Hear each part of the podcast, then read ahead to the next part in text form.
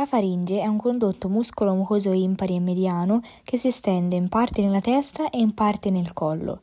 Dalla base cranica, sulla quale si applica tramite la sua volta superiore, si estende infatti verticalmente verso il basso, decorrendo al davanti della colonna vertebrale compresa tra C1 e C6, terminando in corrispondenza del margine inferiore di C6, dove si continua inferiormente con l'esofago.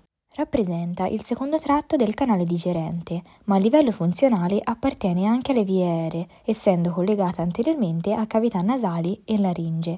La faringe quindi è collocata anteriormente ai corpi vertebrali da C1 a C6 e posteriormente alle cavità nasali, alla cavità orale e alla cavità della laringe, con le quali comunica anteriormente. La faringe è un condotto che si presenta slargato superiormente, che aderisce alla base cranica. Per alcuni può assumere la forma di una clava appiattita in senso antero-posteriore, mentre per altri assume una forma a doccia con cavità anteriore, che in alto si slarga e termina sul contorno delle coane. Data la sua estensione, può essere distinta in una parte cefalica e in una parte cervicale. Partiamo quindi col descrivere le facce e i rapporti della faringe, iniziando dalla volta.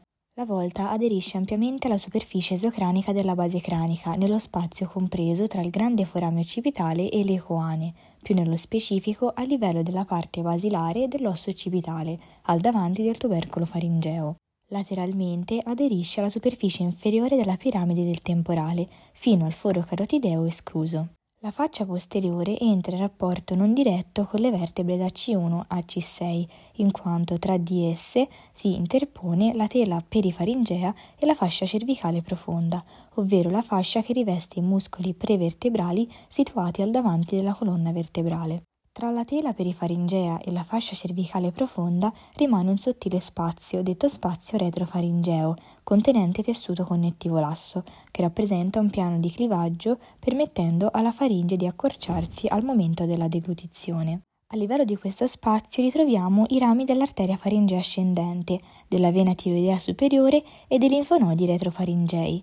Inoltre questo spazio si continua in basso con lo spazio retroesofageo, che via via si fa più ampio e a livello toracico si perde nel connettivo del mediastino posteriore. La faccia laterale della faringe, nella sua parte cefalica, è protetta dai rami della mandibola, con i quali contrae un rapporto non diretto per la presenza dello spazio faringo-mandibolare, uno spazio che in sezione ha forma triangolare a base posteriore. All'interno di questo spazio troviamo il processo stiloideo del temporale con i tre muscoli stilieni associati. Questo suddivide lo spazio faringo-mandibolare in uno spazio ghiandolare laterale e in uno spazio sottoghiandolare mediale. Lo spazio ghiandolare corrisponde alla loggia parotidea, quindi è occupato dalla ghiandola parotide.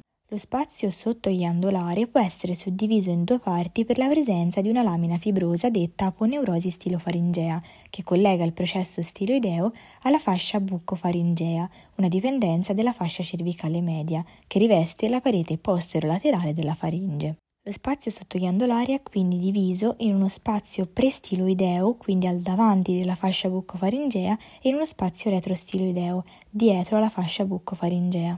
Lo spazio prestiloideo è occupato da connettivo lasso, in cui sono immersi il nervo glossofaringeo e i rami arteriosi tonsillari.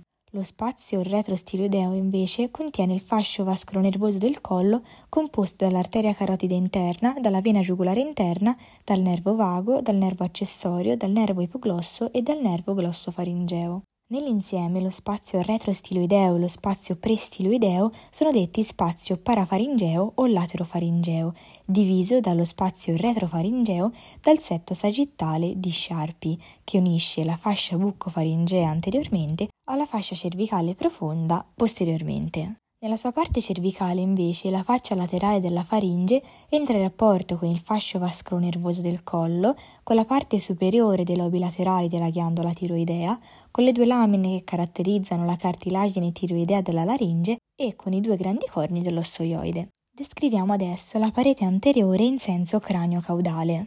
In alto osserviamo le due coane, le aperture quadrangolari che permettono la connessione tra le cavità nasali anteriormente e il tratto superiore della faringe posteriormente. Inferiormente alle coane osserviamo la faccia postero-superiore del palato molle, che inferiormente presenta un margine libero al cui centro è applicata l'ugola. Inferiormente al margine del palato molle troviamo l'istmo delle fauci, nella cui profondità osserviamo la radice della lingua con la tonsilla linguale.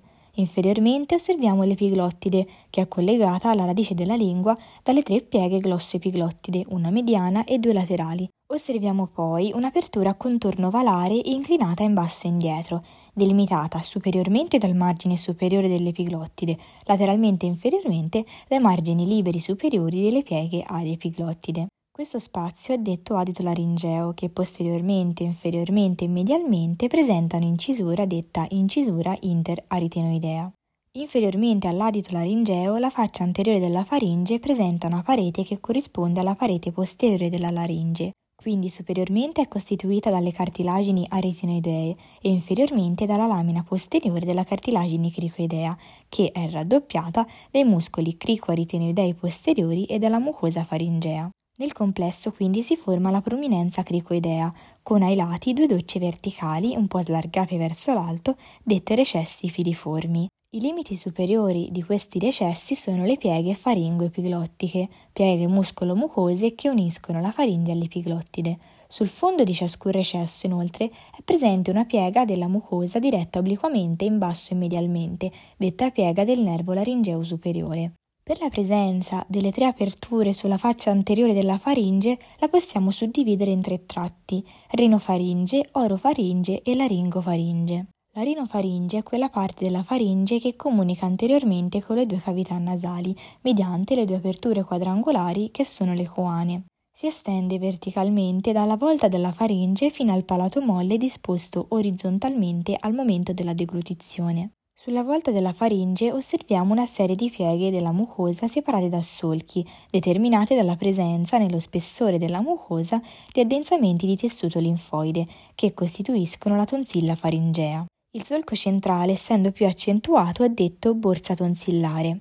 Anteriormente alla tonsilla, sulla volta, possiamo ritrovare un residuo ontogenetico detto ipofisi faringea, un residuo ghiandolare che deriva dall'origine dell'adenoipofisi. Sulla parete laterale della rinofaringe osserviamo un orifizio semilunare a concavità posteriore, l'orifizio faringeo della tuba uditiva. La tuba uditiva di Eustachio è un condotto osteofibrocartilagineo lungo 4 cm che unisce la cassa del timpano alla rinofaringe. Questo condotto è costituito per il primo terzo laterale da una parte ossea scavata all'interno della piramide del temporale e per i due terzi mediali da una parte fibrocartilaginea.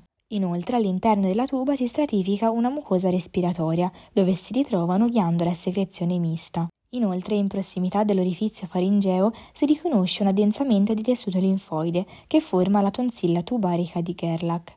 Sempre in prossimità dell'orifizio si inseriscono i muscoli ventilatori dell'orecchio medio, ovvero i muscoli tensore ed elevatore del palato molle. L'orifizio faringeo è delimitato da due labbri, un labbro anteriore e un labbro posteriore. Il labbro anteriore è breve e poco evidente e si continua con la piega salpingo-palatina, Internamente contiene la parte fibrosa della componente terminale della tuba di Eustachio.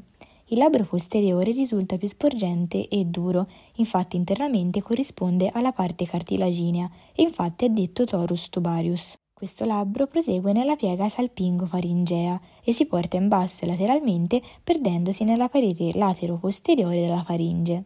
Dietro alla piega salpingo-faringea è presente la fossetta del Rosenmuller o recesso faringeo, un recesso profondo e allungato che segna il limite tra la parete posteriore e quella laterale della rinofaringe. Dal palato mole disposto orizzontalmente fino al piano ideale passante per l'ossoioide troviamo l'orofaringe. Essa comunica anteriormente con la cavità orale propriamente detta attraverso i due archi palatini anteriore e posteriore che delimitano la fossa tonsillare, la quale accoglie la tonsilla palatina. Infine, dal piano ideale passante per l'ossoioide fino al margine inferiore di C6 si trova la laringofaringe che si continua con l'esofago.